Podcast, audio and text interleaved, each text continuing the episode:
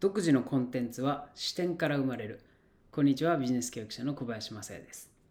オンライン上にあるものは全てコンテンツと言えます。え動画のコンテンツ、音声のコンテンツ、テキストのコンテンツ、あらゆるものがコンテンツでできています。この新しい世界でですね、ま、オンラインという新しい世界で注目を集め、ビジネスにつなげていくには、やはり独自性が必要です。人と同じではえー、興味を持たれません。じゃあどうやって独自のコンテンツを作っていくのか。これはですね、一言で言えば視点から生まれます。独自の視点から生まれます。私の一冊目の方は自分を最高値で売るという視点からですね、書かれているわけですね。この視点をじゃあどうやって見つけるのかという話をしていきます。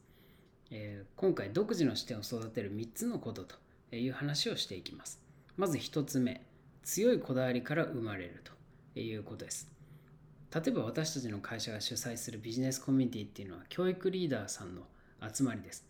彼らはですね、非常に強いこだわりを持っています。だから面白いんですね。例えば美に関するこだわりを持つ専門家がいますが、この方は食事の時も散歩してる時も会話をしている時も、えまあもうあらゆる時、えー、全ての時にですね、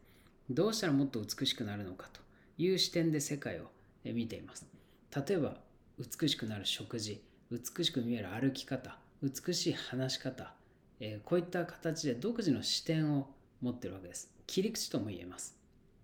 一方でですね、何のこだわりもない人はですね、えー、別にそれがいいとか悪いとかじゃなくて、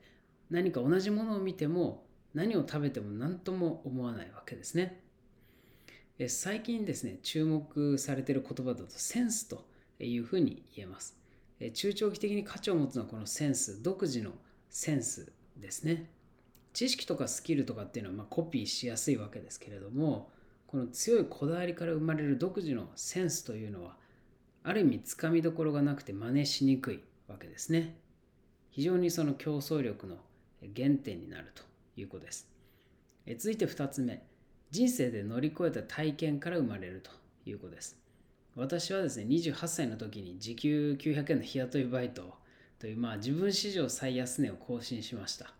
えー、大学生の時はテニスコーチのアルバイト、それなりにいい時給をいただいてたので、えー、そっちの方がよっぽど高かったわけですね。まあ、そこからですね、メンターとの出会いによって、いろんな試練を乗り越えて、自分史上最高値になることができました。まあ、この体験はですね、今も自分の、ま心や体がはっきりと覚えています。この体験から私はですね、どうしたら人は自分の価値を最高値で売れるのかという視点を持つようになりました。価値があるのに安く売ってる人を見るとですね、なんか力になりたいなっていう風な気分になるわけですね。あとこう何か商品サービス、えを見た時にですねこれもっとこういう風に価値を高めてより高く買ってもらえるよなというふうに勝手にもう考えましょうとか言われる間もなくもう自動的に考えてしまうんですよね。まあ、あのこのようにですね、えー、自分の人生を乗り換えた体験からこの視点っていうのが生まれてきます。なので私が売れるコンセプトこれをお客様と一緒に作っていく時にですね最初に聞くのもあなたは人生で何を乗り越えてきましたかという質問ですね。これはまあある意味厳しい質問でもあるんですがここを持っている人はですねここからコンセプトを作ってもう何百人という人が今までヒットしてきています、えー、2つ目は人生で乗り越えた体験ということですね。最後3番目ミッションビジョンバリューから独自の視点というのが生まれるということです。結構ですね世の中に多いのはライバルのコピーばっかりしている人ですね。彼らはですね、短期的には儲かるんですけど、すぐに儲かんなくなります。まあ、ずっとそれを繰り返せば、それなりの仕事になるのかもしれませんが、結局独自の視点っていうのがなくて、積み上がんないんですよね。よくお客様から、ホームページやコンテンツ真似されて困りますっていう相談を受けます。私はですね、競合他社を見ずに、ご自身のミッション、ビジョン、バリュー、こちらと向き合いましょうという話をしてます。これ別にき綺麗事では全くありません。むしろ、ある種残酷でなことなんです。